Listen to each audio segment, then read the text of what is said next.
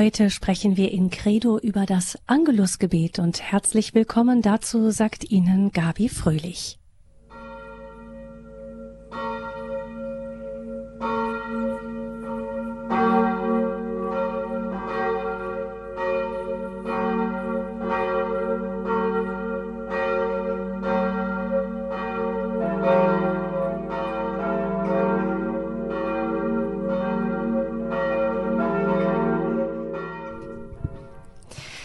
Dieses Glockengeläut kennen Sie, liebe Hörerinnen und Hörer. Sie haben nicht zur falschen Uhrzeit eingeschaltet. Normalerweise hören Sie das zum Beispiel mittags im Programm, wenn zum Angelusgebet geläutet wird.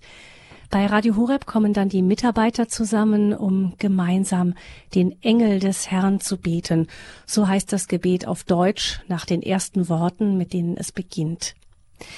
Aber auch morgens beginnt das Live-Programm von Radio Horeb mit dem Angelus und abends wird das Vespergebet in aller Regel mit dem Angelus beendet. Dreimal am Tag also allein im Programm von Radio Horeb dieses marianische Gebet. Zusammen mit dem Rosenkranz gehört es zu den sogenannten ergänzenden Volksgebeten, die neben den liturgischen Gebeten fest in der Tradition verwurzelt sind. Das zeigt das Glockenläuten der Klosterkirchen dreimal am Tag, überall da, wo die Religionsfreiheit es erlaubt, aber auch an vielen Pfarrkirchen läuten die Angelusglocken und in Rom betet Papst, der Papst am Sonntag immer um 12 Uhr mit den Gläubigen auf dem Petersplatz das Angelusgebet. Der Angelus ist ein kurzes Gebet, eine kurze Unterbrechung im Alltag, eigentlich auch für jeden Laien möglich. Aber es steckt sehr viel in diesem Gebet. Wie viel? Das werden wir in einer dreiteiligen Credo-Serie über das Angelus-Gebet erfahren. Und dieser Dreiteiler startet heute. Ich begrüße als unseren Referenten dafür Domherr Andreas Fuchs. Er ist Generalvikar für Graubünden im schweizerischen Chur. Ich grüße Sie. Guten Abend, Pfarrer ja, Fuchs. Guten Abend, grüß Gott. Pfarrer Fuchs, das Angelusgebet hat eine sehr alte Tradition. Es reicht mindestens bis ins Mittelalter zurück.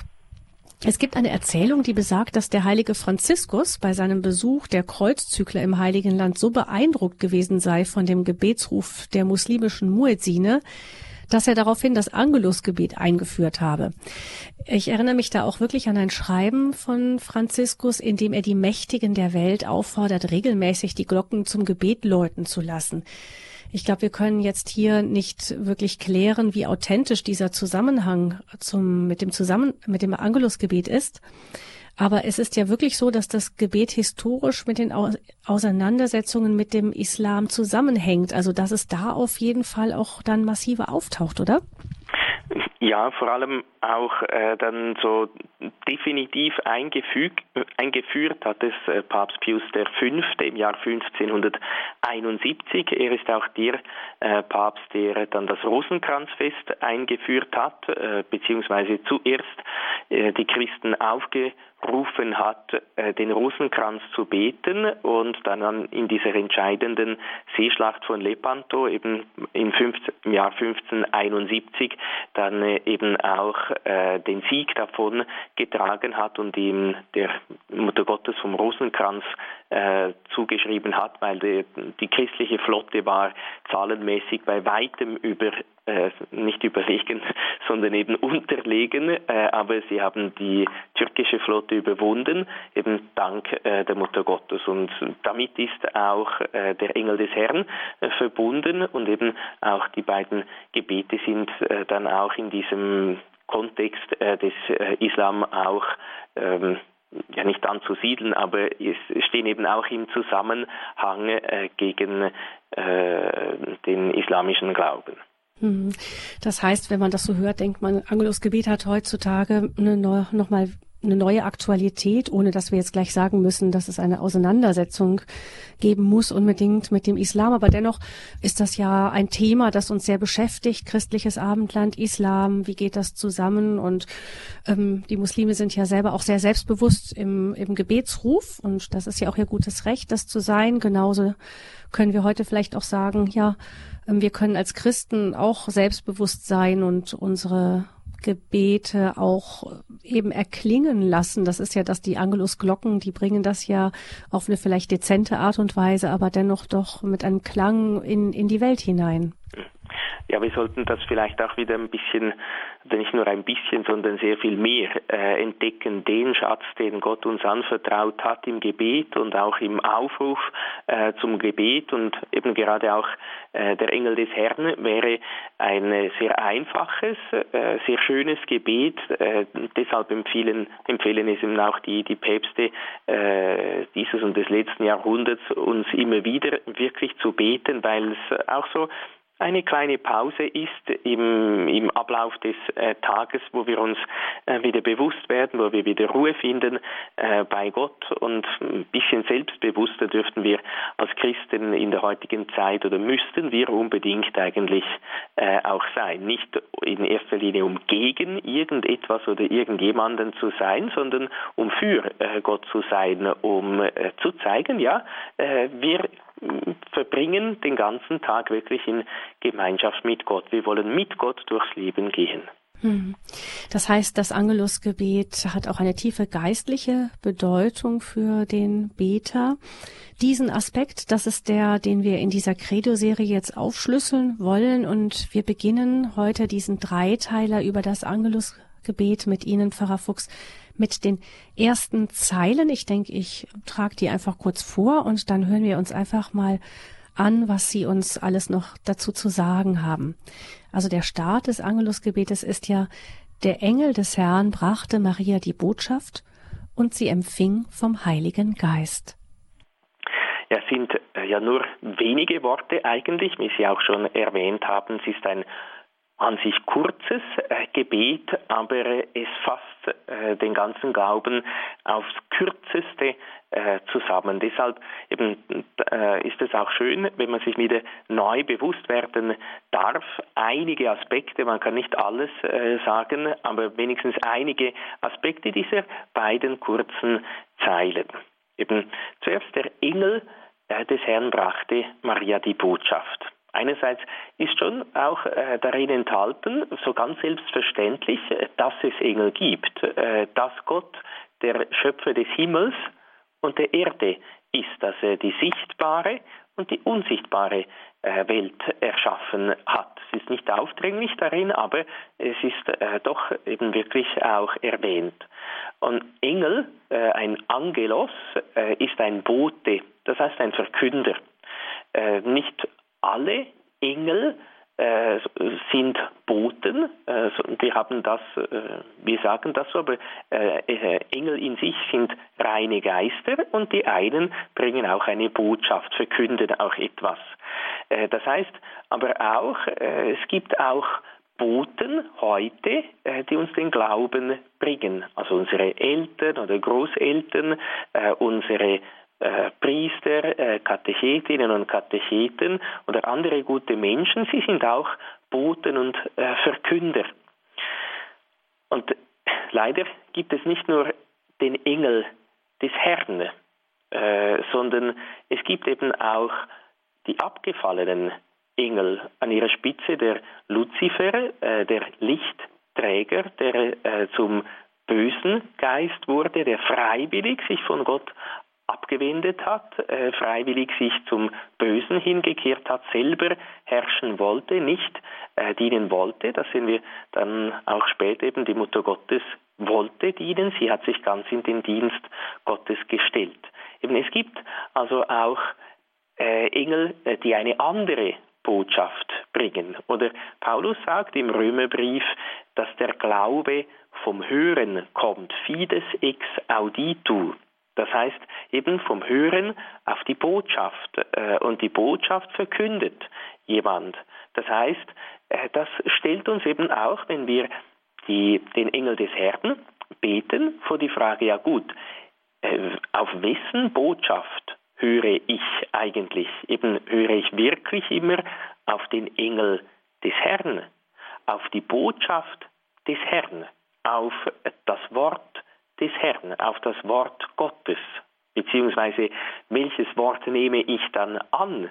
Maria empfing vom Heiligen Geist, wie wir nachher auch sehen werden. In ihr wurde das Wort Fleisch, sie hat das Wort Gottes angenommen, sie hat sich als die Magd des Herrn, als die Dienerin Gottes bezeichnet. Und äh, so äh, stellt uns der Engel des Herrn schon diesen ersten paar Worten auch wieder ins Bewusstsein, wem wir eigentlich dienen oder stellt an uns diese Frage, ja, äh, empfangen wir auch den Engel des Herrn, den Boten Gottes? Oder wel, auf welche Stimme höre ich in meinem Leben? Eben der Glaube kommt vom Hören, vom Hören auf das Wort.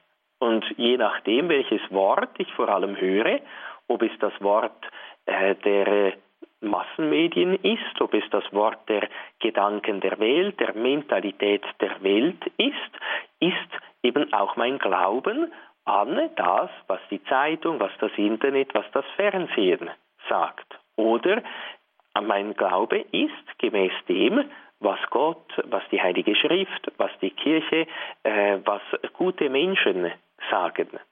Also eben ich kann mich dann auch fragen, ja gut, für welche Botschaft oder Lehre interessiere ich mich?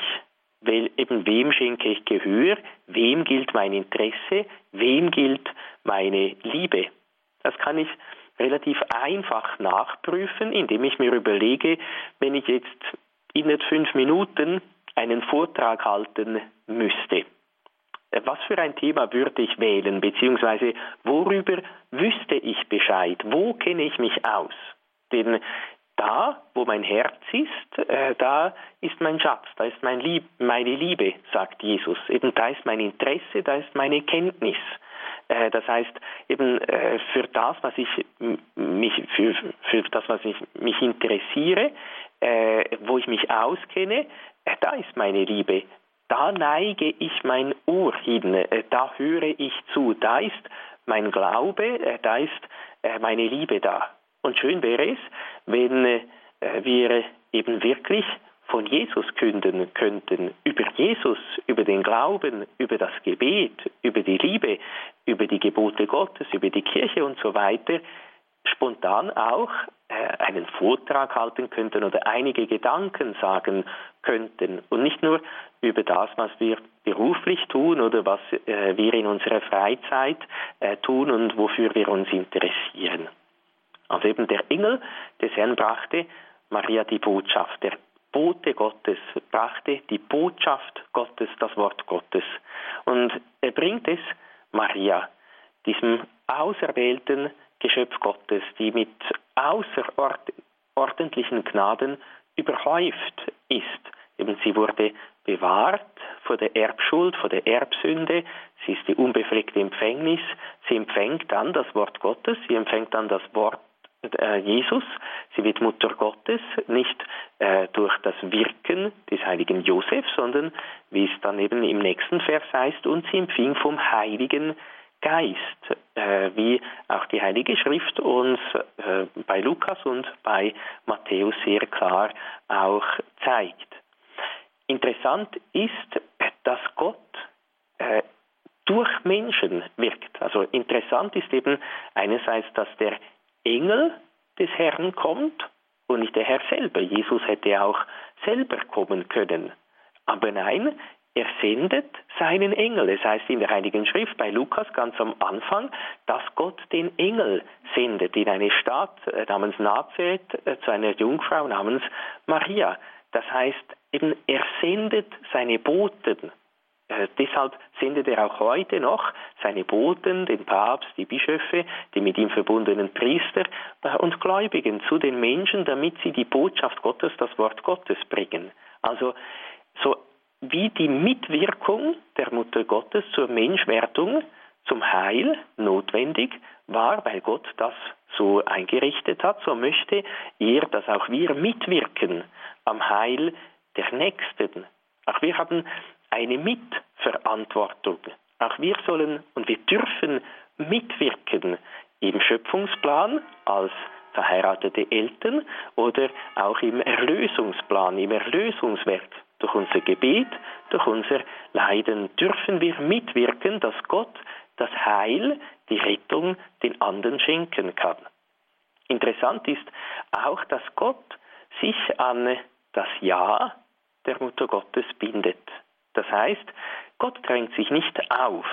Äh, er wartet und klopft an der Tür meines Herzens, meines Herzens, bis er hereingelassen wird. Und er hat, es gibt einen schönen Abschnitt des heiligen Bernhard von Clairvaux, der da diese Szene von Maria Verkündigung eben auch sehr schön darstellt und sagt, ja Mutter Gottes, sag jetzt ja, die ganze Welt wartet auf dein Ja, wartet auf äh, deine Mitwirkung, wartet, bis du äh, die Türen des Paradieses wieder öffnest, äh, bis das Jesus Mensch werden kann, um uns zu erlösen. Äh, und, und eben tut das in seiner eigenen äh, Art und Weise äh, sehr sehr schön, sehr rührend, sehr packend und dann kommt eben, äh, man kann sich das eben so wirklich vorstellen, eben er treibt da die Spannung so ein bisschen auf den Höhepunkt, bis dann eben die Mutter Gottes Ja sagt, Jesus Mensch wird und äh, das Heil auf Erden so auch beginnt. Eben diese einfachen Worte des ersten Verses, der Engel des Herrn brachte Maria die Botschaft. Also ein bisschen einige Gedanken habe ich jetzt dazu gesagt. Wir wollen Sie nun ein wenig sitzen lassen in einer Musikpause, bevor wir dann zum zweiten Vers des Engel des Herrn gehen. zweite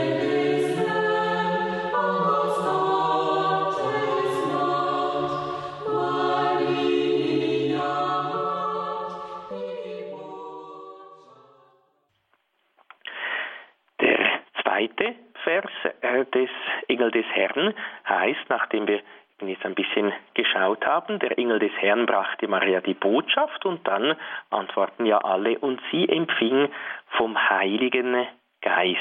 Die Mutter Gottes hat also nicht durch den Bräutigam, den heiligen Josef, Jesus empfangen, sondern durch den Heiligen Geist, durch das Wirken des Heiligen Geistes. Und der Katechismus der katholischen Kirche sagt da in den Nummern 503 und folgende, äh, dass, die, dass das sehr angemessen war und dass die Jungfräulichkeit Marias zeigt, dass Gott bei der Menschwerdung die absolute Initiative hat. Die Mutter Gottes ist das wunderbarste Werkzeug in den Händen äh, Gottes. Sie stellt sich ganz in den Dienst Gottes, ganz ihm zur Verfügung und er wirkt eben. Das zeigt uns auch, werden wir bald äh, schauen, dass eben in unserem geistlichen Leben auch Gott Vorrang hat. Denn äh, bei 505 heißt das auch, eben die Teilhabe am göttlichen Leben kommt nicht aus dem Blut, nicht aus dem Willen des Fleisches, nicht aus dem Willen des Mannes, Mannes sondern aus Gott. Das ist ein Zitat aus Johannes 1, 13. Dieses Leben wird jungfräulich empfangen, denn es wird dem Menschen gänzlich durch den Geist geschenkt. Der bräutliche Charakter der Berufung des Menschen zu Gott ist in der jungfräulichen Mutterschaft Marias vollkommen verwirklicht. Das heißt eben, wenn wir den Engel des Herrn beten, wenn wir beten und sie empfing vom Heiligen Geist, dann dürfen wir einerseits an dieses wunderbare Gnadengeschenk der ewigen Jungfräulichkeit der Mutter Gottes denken, andererseits aber auch, dass ja auch wir berufen sind vom Heiligen Geist, das Leben Gottes, das Leben im Heiligen Geist oder das Leben des Heiligen Geistes oder das geistliche Leben zu empfangen, dass auch wir eben Kinder Gottes sind, Abbild Gottes sind. Nur eben auch hier stellt sich wieder die Frage, wie wir schon vorhin ein bisschen auch äh, gesehen haben, aus welchem Geist leben wir? Auf Italienisch ist das äh, sehr schön, kann man so ein bisschen ein Wortspiel machen, ob wir aus dem Spirito Divino, also aus dem Geist Gottes, aus dem göttlichen Geist leben oder aus dem Spirito Divino leben. Also drei Worte. Und das wäre dann der Geist des Weines wörtlich übersetzt. Oder eben der weltliche Geist, der Geist des Genusses, äh, des Genießens, eben möglichst viel genießen, möglichst viel äh, das auf das eigene Ich hören, möglichst viel auf die Welt hören und auf den Fürsten der Welt hören, eben diesen abgefallenen Engel. Also eben Spirito Divino oder Spirito Divino. Das ist äh, die Frage, aus welchem Geist leben wir? Die Mutter Gottes hat ganz aus dem Geist Gottes gelebt, war immer ganz im Heiligen Geist, in der Gnade, in der Freundschaft, in der Liebe Gottes. Nun, wenn wir eben zu einem geistlichen Leben berufen sind, in welchem Lebensstand wir auch immer sind, ob verheiratet oder nicht, äh, ob äh, alt oder jung, ob klein oder groß und so weiter, alle sind wir zu diesem Leben im Heiligen Geist, zu diesem geistlichen Leben berufen, dann dürfen wir, wenn wir den Engel des Herrn beten, uns ja auch fragen, ja, was bedeutet das dann äh, für uns, das geistliche Leben oder den Geist, äh, den wir haben? Wir Menschen haben einen Geist, eine unsterbliche Seele, so sagt äh, der Katechismus der katholischen Kirche bei 1703. Weil der Mensch eine geistige und unsterbliche Seele besitzt, ist der Mensch auf Erden das einzige Geschöpf, das Gott um seine Selbstwillen gewollt hat und schon, vor, schon von seiner Empfängnis an ist er für die ewige Seligkeit bestimmt. Also was bedeutet das eben? Wir haben eine unsterbliche Seele, wir haben einen Geist. Wir haben zwei Seelenkräfte, zwei Fähigkeiten des Geistes. Einerseits haben wir die Vernunft und andererseits den Willen. Oder wenn man es noch ein bisschen so äh, mit zwei gleichen Buchstaben äh, sich merken möchte, wir haben das Hirn und wir haben das Herz, so ein bisschen vereinfacht äh, gesagt. Das steht eben auch sehr schön bei 1704 im Katechismus. Der Mensch hat am Licht und an der Kraft des göttlichen Geistes teil. Durch seine Vernunft ist er fähig, die vom Schöpfer in die Dinge hineingelegte Ordnung zu verstehen. Durch seinen Willen ist er imstande, auf sein wahres Heil zuzugehen. Er findet seine Vollendung in der Suche und Liebe des Wahren und Guten. Das heißt eben, wir haben eine Vernunft und einen Willen in unserem Geist. Und wenn wir das geistliche Leben leben möchten, dann sollen wir die Vernunft und den Willen, also diese beiden Seelenkräfte, wirklich gut, eben auf den Heiligen Geist hin ausgerichtet leben. Was heißt das? Die Vernunft ist geschaffen, um die Wahrheit zu erkennen. So sagt ja auch der Katechismus. Und der Wille ist geschaffen, um das Gute zu tun. Das heißt eben, die Vernunft ist nicht dazu da, die Lüge zu erkennen. Äh, das ist eben der abgefallene Engel, der da alles verdreht, der die Wahrheit mit der Lüge austauscht, der der Lügner von Anbeginn ist. Und der Wille ist eben dazu da, nicht das Böse zu tun. Diese Fähigkeit haben wir auch, diese Freiheit haben wir auch und wiederum eben dieser äh, abgefallene Engel, äh, der Teufel möchte uns eben auch verführen äh, zum, zur Lüge und zum Bösen. Und er gaukelt uns vor, dass das das wahre Gut ist. Aber eben, das ist der Spirito Divino, äh, der der Geist der Welt, des Genusses, äh, der sagt, du sollst möglichst viel genießen, du sollst möglichst viel haben, du sollst möglichst äh, viel dich um dein eigenes Ich kümmern, das, was du sagst, du weißt es ja besser, was für dich gut ist und hör doch nicht auf die Kirche und auf die Priester und auf äh, all die anderen, die da irgendwie so komisch sind, sondern genieße dein Leben, du weißt ja nicht, was nachher dann kommt, wahrscheinlich ja nichts sagt eben äh, der Fürst der Welt, der Spirito Divino. Der Spirito Divino, äh, der göttliche Geist, sei, möchte uns eben seine Wahrheit, möchte die wirkliche Wahrheit, das wahre Gut uns anvertrauen. Das heißt eben, wenn auch wir vom Heiligen Geist empfangen möchten, wenn auch wir, so wie die Mutter Gottes, ein Leben im Heiligen Geist führen möchten, dann sollen wir mit der Vernunft nach der Wahrheit streben, nach der Wirklichkeit, was sagt Gott wirklich, und dann auch mit dem Willen, diese, diese Wirklichkeit, die wir erkannt haben, auch tun. Das ist in unserer Freiheit verankert. Der Katechismus sagt bei 1705, dank seiner Seele und seiner geistigen Verstandes und Willenskraft ist der Mensch mit Freiheit begabt, ein erhabenes Kennzeichen des göttlichen Bildes im Menschen ist. Also eigentlich wunderbar, Gott hat uns erschaffen als sein Abbild, er ist die Liebe und Gutes tun heißt lieben, Gutes wollen heißt lieben, können wir auch sehr schön im Katechismus bei 1766 nachlesen. Das heißt eben, Gott hat uns die Freiheit geschenkt, das Gute zu tun, das Gute zu wollen. Das heißt, er hat uns diese Fähigkeit zur Liebe gegeben. Liebe kann nicht erzwungen werden. Wenn lieben Gutes wollen heißt, äh, dann äh, kann man nicht gezwungen werden, das Gute zu wollen, sondern eben ich muss es wollen. Das heißt eben auch, äh, wir sind Abbild Gottes, wir sind zur Liebe geschaffen, aus Liebe von Gott geschaffen, aber zur Liebe geschaffen, damit wir mit unseren Seelenkräften, Vernunft und Wille die Wahrheit erkennen und das Gute tun, so wahrhaft frei werden. Freiheit heißt nicht tun, was einem beliebt und gefällt. Freiheit heißt das Gute tun. Dann kommt die Freiheit eben ans Ziel. Sie ist in der Wahrheit und im Guten verankert. Äh, und dann ist die Freiheit auch wirklich eben echte, tiefe Liebe.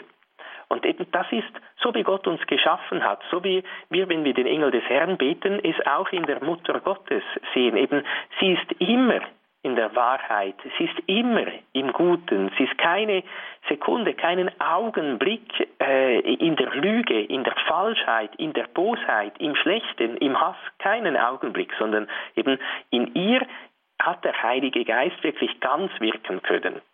Nun eben das ist das Wunderbare, wozu uns Gott berufen hat. Aber äh, wir wissen auch, dass der Mensch von Anfang an, äh, gleich am Anfang der Geschichte, seine Freiheit missbraucht hat. Äh, so sagt der Katechismus, er ist der Versuchung, äh, Versuchung erlegen und hat das Böse getan.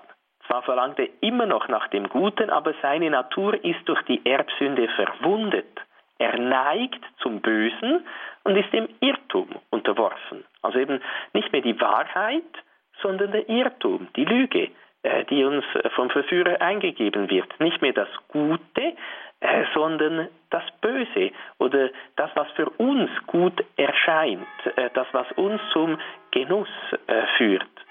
Und das heißt eben auch, äh, wenn wir im Heiligen Geist leben möchten, müssen wir auf diesen Spirito di Vino, auf diesen Geist des Genusses, auf diesen Geist der Welt verzichten. Und wir sollen gemäß dem Geist Gottes, gemäß dem Heiligen Geist leben.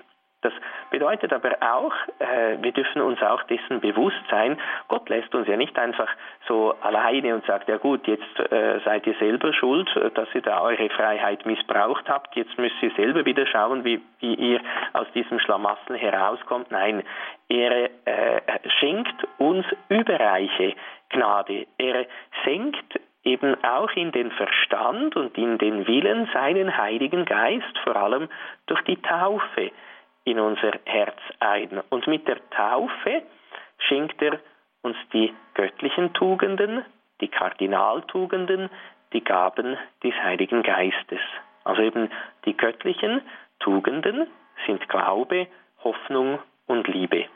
Der Glaube erhält vor allem den Verstand, äh, die Vernunft, also die eine Seelenkraft. Der Glaube schenkt uns die übernatürliche Sicht der Dinge, das heißt, eben, äh, da können wir die Wahrheit erkennen, die Wahrheit des Glaubens erkennen, nicht nur einfach diese Sicht haben äh, der leiblichen Augen, sondern die übernatürliche Sicht, die, die Horizonterweiterung, wie man auch sagt, eben mehr sehen, mehr erkennen, eben dahinter sehen, sehen, wie Gott sieht, das wäre das Schönste. Eben der Glaube hilft unserer Vernunft. Und die, die anderen beiden göttlichen Tugenden, der Hoffnung und der Liebe, sie helfen unserem Willen. Die Hoffnung, dass wir daran festhalten, was wir im Glauben erkannt haben, eben ausdauernd im äh, Kampf des Glaubens stehen. Und die Liebe, sie stärkt unseren Willen, die göttliche Liebe stärkt unseren Willen, das, was wir durch den Glauben erkannt haben, auch wirklich zu wollen, eben dieses Gut, dieses höchste Gut, das Gott selber dann ist und all das, was mit ihm in Verbindung ist, wirklich zu wollen, wirklich zu erstreben und dann auch wirklich zu erreichen.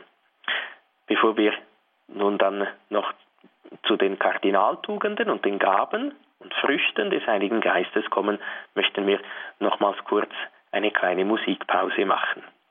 Öffne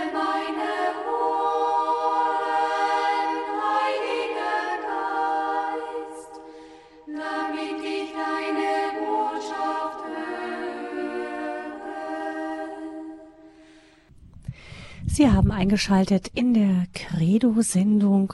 Heute ist unser Thema das Angelusgebet. Wir starten einen Dreiteiler über das Angelusgebet, einen Dreiteiler mit Domherr Andreas Fuchs. Er ist Generalvikar für Graubünden im schweizerischen Kur und er spricht heute über die ersten Zeilen des Angelusgebetes. Der Engel des Herrn brachte Maria die Botschaft und sie empfing vom Heiligen Geist. Und wir hören nun die Fortsetzung seines Vortrages. Die Mutter Gottes hat vom Heiligen Geist empfangen, hat ganz im Heiligen Geist gelebt, hat ganz dieses geistliche Leben geführt und äh, so dürfen wir uns, wenn wir den Engel des Herrn beten, wieder daran erinnern, auch wir sind dazu berufen, ganz offen zu sein für den Geist Gottes. Und wie wir gesehen haben, eben äh, auch in unserem Geist, also äh, in der Vernunft und im Willen soll der Heilige Geist ganz wirken. Das tut er einerseits durch die göttlichen Tugenden, Glaube, Hoffnung und Liebe, die wir in der Taufe eingesenkt bekommen haben, damit wir sie nachher dann zur Frucht bringen. Andererseits auch durch die sogenannten Kardinaltugenden. Vier Tugenden oder eben vier Kräfte, vier Begabungen könnte man äh, auch sagen. Die Kardinaltugenden sind nicht nur für die Kardinäle, sondern für alle äh, Menschen. Wir alle sollen in Gerechtigkeit, in Klugheit, in Tapferkeit und in Mäßigung leben. Also das Ziel ist eigentlich die Gerechtigkeit, äh, die umschrieben wird mit jedem das geben, was ihm zusteht. Also das, was Jesus auch sagt, gebt Gott, was Gott gehört und gebt dem Kaiser, was dem Kaiser gehört. Jedem das Seine geben, jedem das geben, was ihm zusteht. Und das muss ich eben erkennen einerseits, äh, was dann jedem wirklich zusteht. Eben deshalb ist auch äh, der Glaube äh, notwendig, wie wir vorhin gesehen haben. Ich, durch die Klugheit, die andere Kardinaltugend, erkenne ich äh, die Mittel auch oder den Weg, der mich dazu hinführt zur Gerechtigkeit, dass ich jedem äh, gebe, was ihm zusteht. Ich erkenne ja, was muss ich denn tun, was muss ich meiden, um äh, dieses Ziel zu erreichen.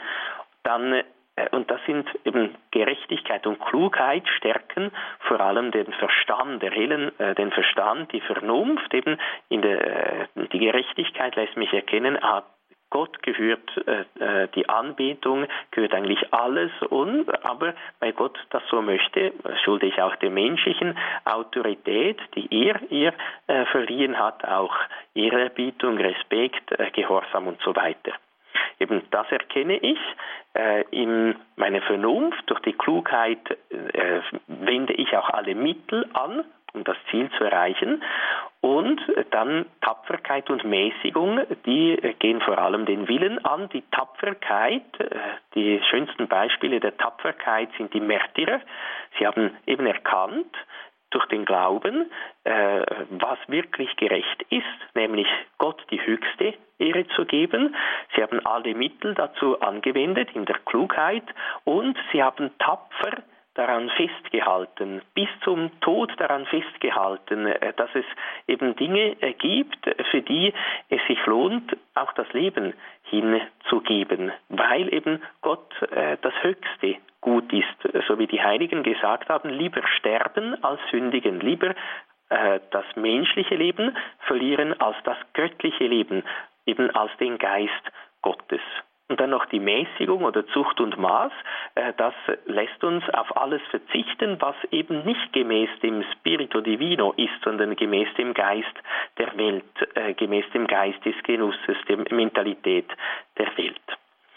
Und weil das geistliche Leben eben das Leben des Geistes in uns ist, schenkt Gott uns auch die sieben Gaben des Heiligen Geistes die wiederum äh, einerseits vor allem die Vernunft stärken und erhellen und andererseits den Willen kräftigen, damit wir wirklich ein Leben im Heiligen Geist führen äh, können. Alleine schaffen wir das nicht, von uns aus vermögen wir das nicht. Es ist ein Geschenk Gottes, es ist eine Gnade Gottes, aber er schenkt uns diese Gnaden, Gnaden diese Anlagen, könnte man sagen, in der Taufe, äh, diese Keime, diese Samenkörner, die wir dann äh, im Laufe des Lebens entfalten sollen, äh, sich entwickeln lassen sollen, damit äh, daraus dann eben auch die Früchte des Heiligen Geistes hervorgehen. Das heißt eben, dass äh, dieser kleine Same wächst und keimt, zu einem Baum wird und dann auch Früchte trägt.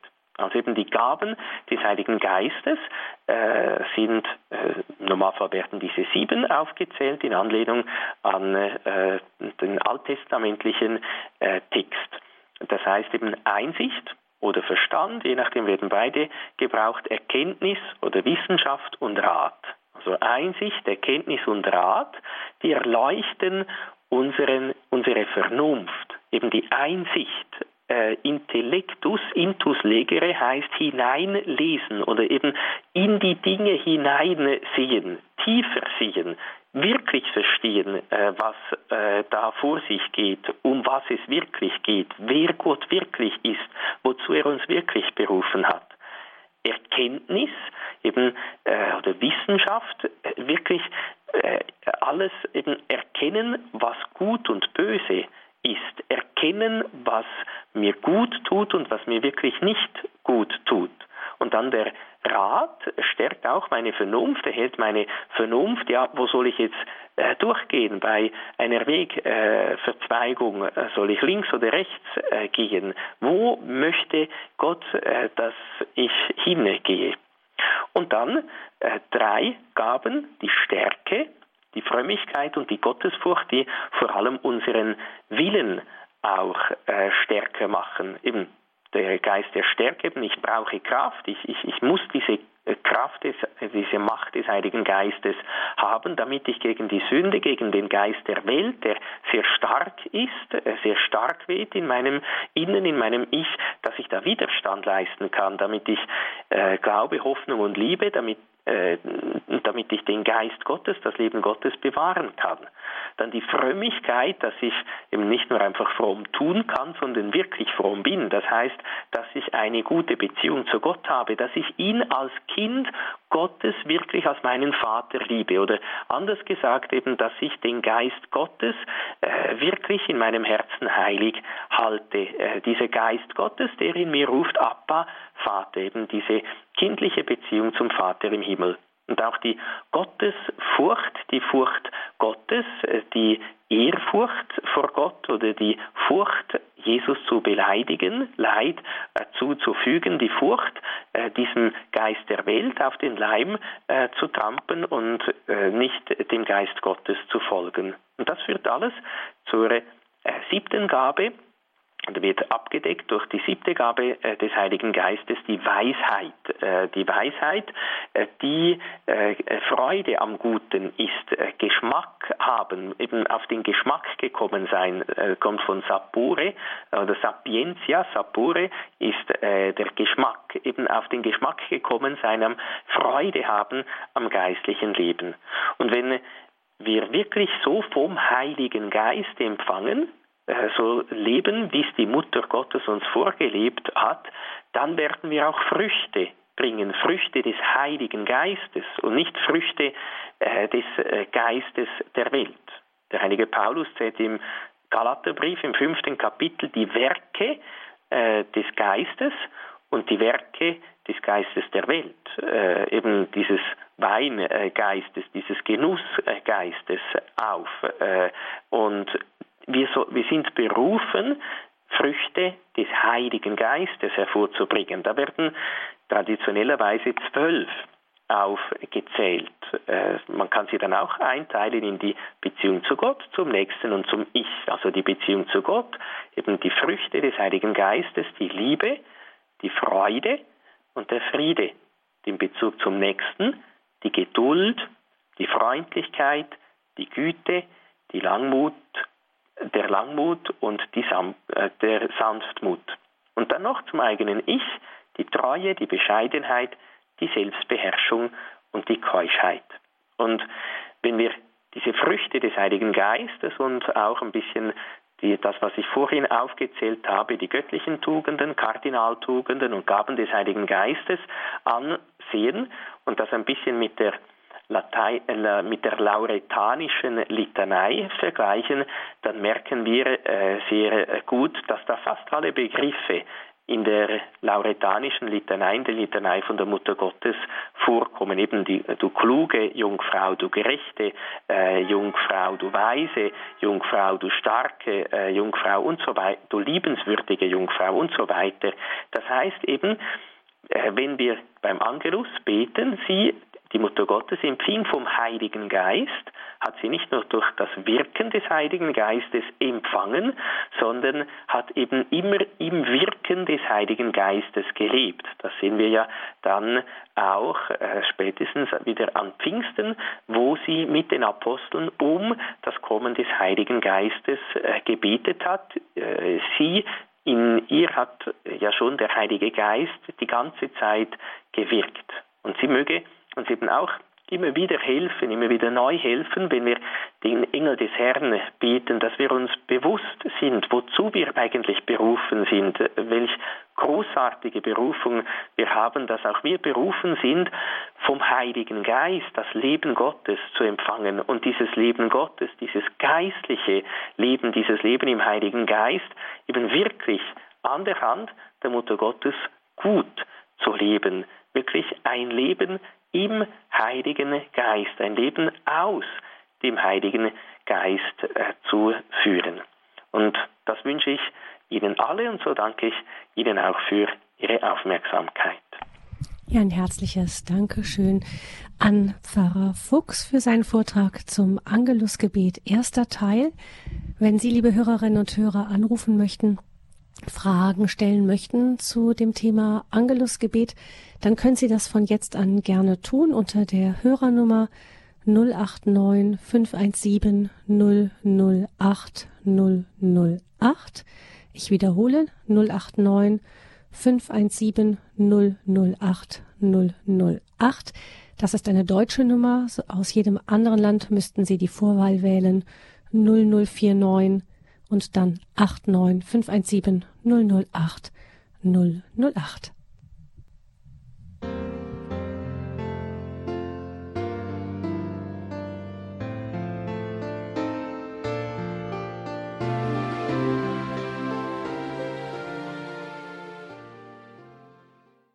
Das Angelusgebet ist Thema in unserer Credo-Sendung. Wir haben heute in einem ersten Teil eine kurze Serie über das Angelusgebet begonnen. Unser Referent ist Domherr Andreas Fuchs, Generalvikar für Graubünden im Schweizerischen Kur. Nochmals herzlichen Dank, Pfarrer Fuchs, für Ihre Gedanken zu diesen ersten Zeilen des Angelusgebetes. Und ich darf nun gleich unseren ersten Hörer begrüßen. Er hat die Nummer 089 517 008 008 gewählt und ruft uns aus der Gegend von Stuttgart an. Herr Will, guten Abend. Ja, guten Abend an den Herrn äh, Pfarrer Fuchs, auch an das gesamte Horeb-Team und natürlich alle mithörenden Horeb-Familienzugehörigen, das möchte ich also mal nicht versäumen, so wie sich das gehört. Äh, ich habe auch, auch nicht eine, eine, riesengroße Frage und auch ab und zu, freilich, so wie sich das gehört, auch den, den KTV an, anschauend und nicht nur die Messe, äh, was sich auf die Sündhaftigkeit, und ich bin gewiss kein äh, Theologe und so, ein normaler äh, römisch-katholisch getaufter Mensch oder Mann, wie auch immer, und äh, es heißt immer, ohne mich daran festzuhalten, es kommen alle in den Himmel und gehen alle in das neue ewige Leben. Es kommen leider nicht mehr die, die Monumentalfilme, wo die, das Interesse der Fernsehanstalten nicht mehr so groß ist, das auszusenden. Aber äh, die zehn Gebote und zum Konkreten zu kommen, dass auch andere auch noch Fragen stellen können. Die zehn Gebote sind ja doch rechtskräftig von unserem heiligen, dreifaltigen Gott, dem Herr Jesus Christus etc. und so weiter. Und äh, die Sündhaftigkeit, alle leben ja gewiss nicht in Frieden. Ich bin auch kein Richter und bildet mir auch nicht mhm. ein, alle Kontinente zu beurteilen. Wie Sie das sehen, bitte, Herr Pfarrer Fuchs.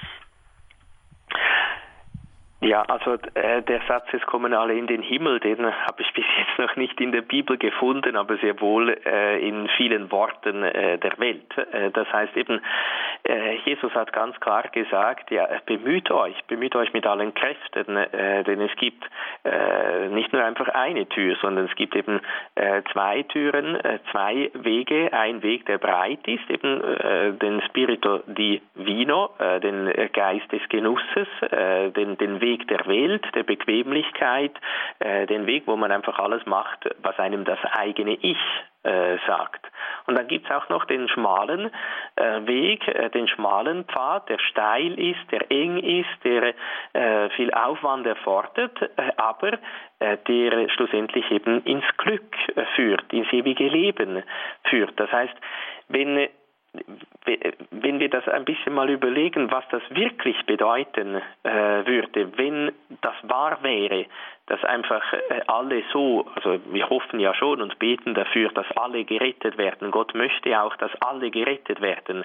Aber wenn wir unabhängig von unseren Entscheidungen, unabhängig von unseren Werken gerettet würden, äh, dann heißt das eigentlich, dass wir keine Freiheit mehr haben dass eben dann, dann ist all das, was ich vorhin gesagt habe mit der Vernunft, dem Willen, dem, äh, dem Wahren, dem Guten, dem Gutes Woll, äh, dem, dem, das gute Wollen, die Liebe, dann gibt's eigentlich, dann gibt's das eigentlich nicht mehr.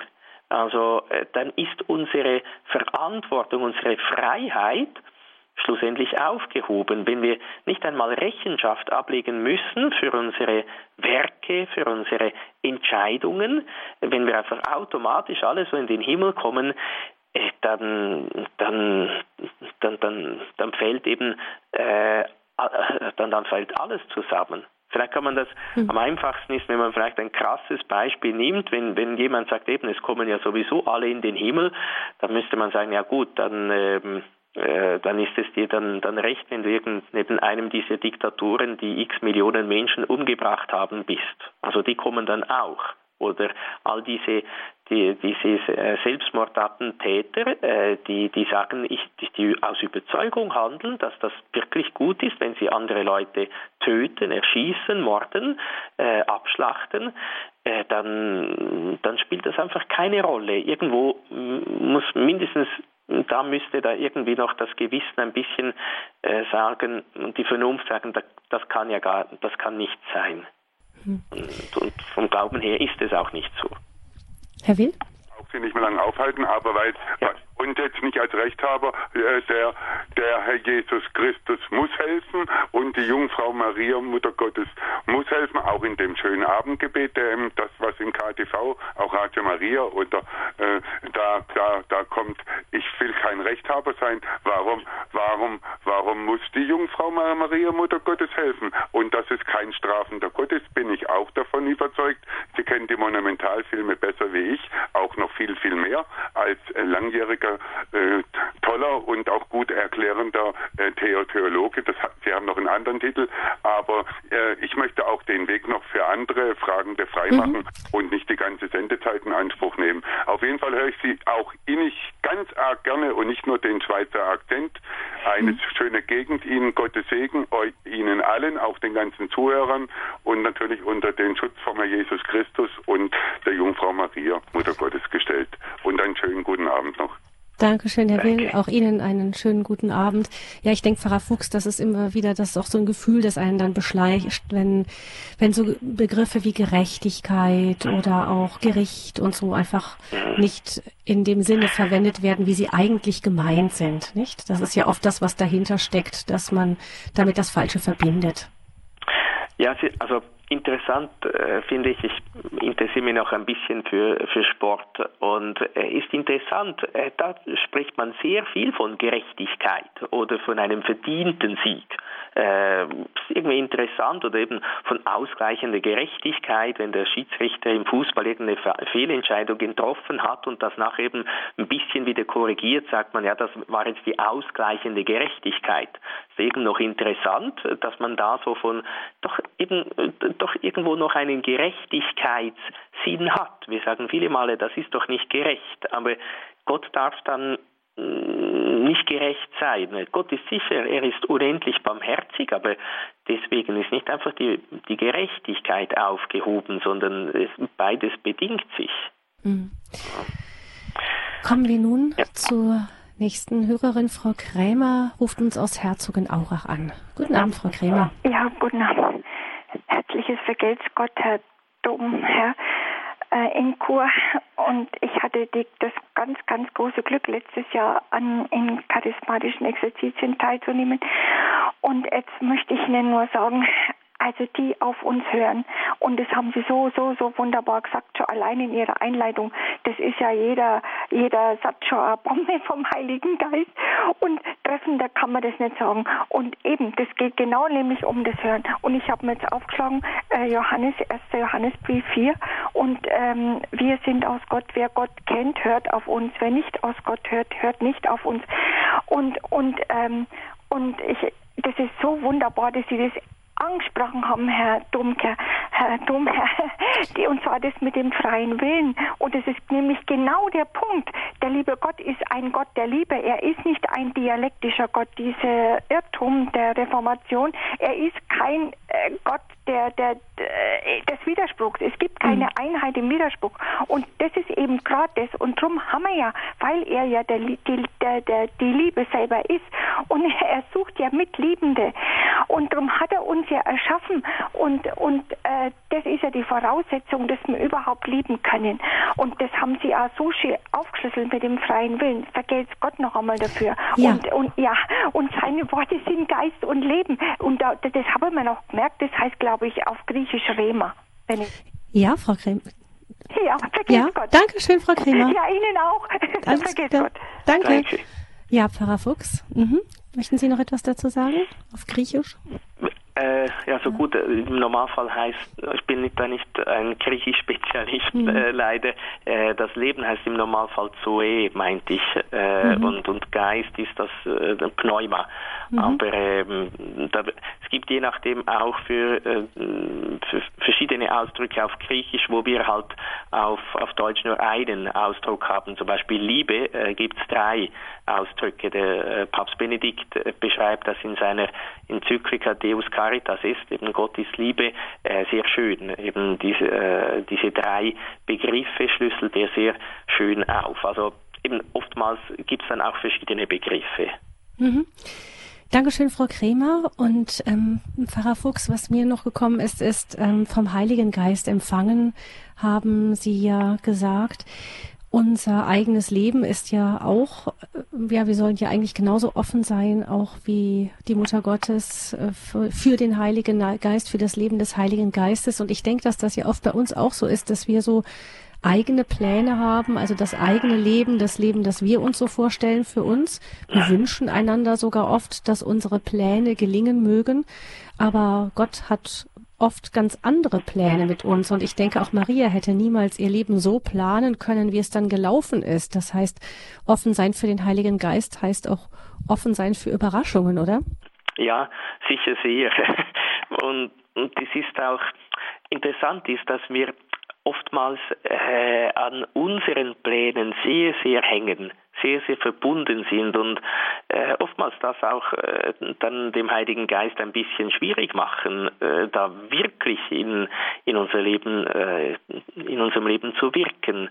Denn äh, eben wir haben unsere Pläne, unsere Vorstellungen, unsere Wünsche und so und, und dass man dass man sich dem lieben Gott ganz zur Verfügung stellt. Eben sagt, das kommen wir dann den nächsten Sendungen äh, darauf zu sprechen. Eben, ich bin die Magd des Herrn. Mir geschehe nach deinem Wort. Eben, du kannst mit mir machen, was du willst. Es, Hauptsache, dein Wille geschehe eben. Hauptsache, deine Pläne gehen in Erfüllung. Bei der Mutter Gottes ist der Heilige Geist auf keinen Widerstand gestoßen. Bei uns stößt er manchmal schon auch auf ziemlich Widerstand, leider. Ja, wir werden ja auch regelrecht darauf getrimmt, unsere eigenen Pläne zu machen und die möglichst beherzt ja. durchzusetzen.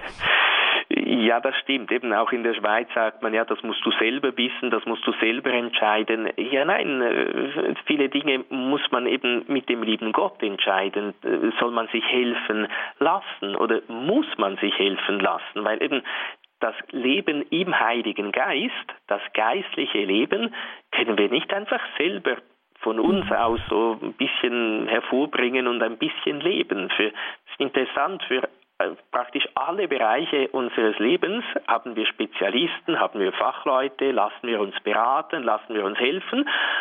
Aber nur für das geistliche Leben haben wir das Gefühl, da kann ich schon irgendwie ein bisschen selber wursteln. Da brauche ich keinen geistlichen Begleiter, äh, äh, keinen geistlichen Vater, der mir hilft, eben das geistliche Leben zu leben, äh, um wirklich nachzuprüfen, ob ich da auf dem guten Weg bin. Mhm. Mir hat mal jemand gesagt, das fand ich ein schönes Bild, ähm, Maria, ähm, ja, dass das geistliche Leben oft ist, eben wie schwanger sein und ein Kind bekommen. Das heißt, das Kind trägt schon auch die eigenen Züge, aber es trägt eben auch andere Züge. Das heißt, ähm, es ist schon das eigene. Wir haben ja dann manchmal auch das Gefühl, ach, da mutet uns Gott etwas ganz Fremdes zu, aber das ist es nicht. Es ist sicher das eigene. Jesus wird Maria wohl auch ähnlich gesehen haben, denke ich mir. Und auf der anderen Seite ist eben doch dieser ganz andere noch mit dem Spiel, nämlich Gott selber, der dem ganzen Kind dann noch seine eigenen Züge verleiht, die es eben göttlich machen. Ja, das ist auch äh, sehr wichtig. Oder äh, also es ist schon immer die Botschaft Gottes, das Evangelium Gottes. Aber ich nehme es an, ebenso wie ich fähig bin, es anzunehmen. Und ich muss auch meinen Weg gehen, äh, aber meinen Weg eben mit Gott gehen oder den Weg gehen, den Gott mir weist, aber eben mit eigenen Füßen. Das ist äh, auch äh, wichtig. Eben Jesus preist auch jene selig, äh, die an ihn glauben. Er sagt, dein Glaube hat dich äh, gerettet, hat dir geholfen. Nicht der, der Glaubensinhalt, äh, der wird uns die Botschaft, das was das, das Wort, das gesagt wird, äh, das wird vom Engel verkündet. Das äh, steht Gott zu. Aber eben sie empfing vom Heiligen Geist, eben wenn wir dann dieses Wort, diese Botschaft, eben auf, auf, dieses Wort hören, es uns zu eigen machen, heißt das, äh, dass wir dann das ganz persönlich in unser Leben umsetzen äh, sollen. Und äh, das ist eben, wo die, zum Beispiel das Wort, wo dein Schatz ist, da ist dein Herz. Äh, das ist für äh, jeden von uns äh, wieder ganz eigen. Äh, das muss eben, wenn wir uns das zu eigen machen, äh, bedeutet das, jeder von uns muss überlegen, ja, wo ist denn mein Schatz? Und muss dann eben auch die eigenen Konsequenzen daraus ziehen. Wenn mein Schatz, mein Herz äh, eben beim Sport oder bei der Musik oder bei meinem Auto oder bei, einem, bei meinem Computer oder bei irgendeinem Schmuckstück ist, äh, dann merke ich eben, ja, dann muss ich da den Hebel ansetzen, damit mein Herz, mein Schatz bei Jesus ist, beim Wort Gottes ist. Eben damit ich auch wirklich vom Heiligen Geist empfangen kann, dieses geistliche Leben führen kann. Mhm. Herzliches Dankeschön, Domherr Andreas Fuchs, Generalvikar für Graubünden. Vielen herzlichen Dank Ihnen für diesen ersten Teil über das Angelusgebet. Wir werden diese Serie dann mit dem zweiten Teil fortsetzen. Da geht es dann um eben diesen zweiten Vers im Angelusgebet. Ich danke Ihnen also ganz herzlich. Wir freuen uns auf die Fortsetzung. Ich verabschiede mich an dieser Stelle von Ihnen, liebe Hörerinnen und Hörer. Gabi Fröhlich ist mein Name und ich möchte Domherr Fuchs am Ende bitten, noch seinen Segen uns mitzugeben in diesen Abend. Ja, wir wollen die Mutter Gottes, den heiligen Josef, auch bitten, äh, dass sie uns helfen mögen, dieses geistliche Leben an ihrer Hand äh, zu führen, diese Vertrautheit, diese Innigkeit äh, mit Gott zu haben, mit dem Wort Gottes, dass wir immer offen sind auf die Botschaft der Engel Gottes, der Boten Gottes zu hören, damit das Wort auch in unserem Herzen, in unserem Leben Fleisch werden kann, Gestalt annehmen kann. Der Herr sei mit euch. Und mit deinem Geiste. Auf die Fürsprache der seligen Jungfrau und Gottesmutter Maria, ihres Bräutigams, des heiligen Josef, aller Engel und Heiligen, segne und behüte euch der allmächtige Gott, der Vater und der Sohn und der Heilige Geist. Amen.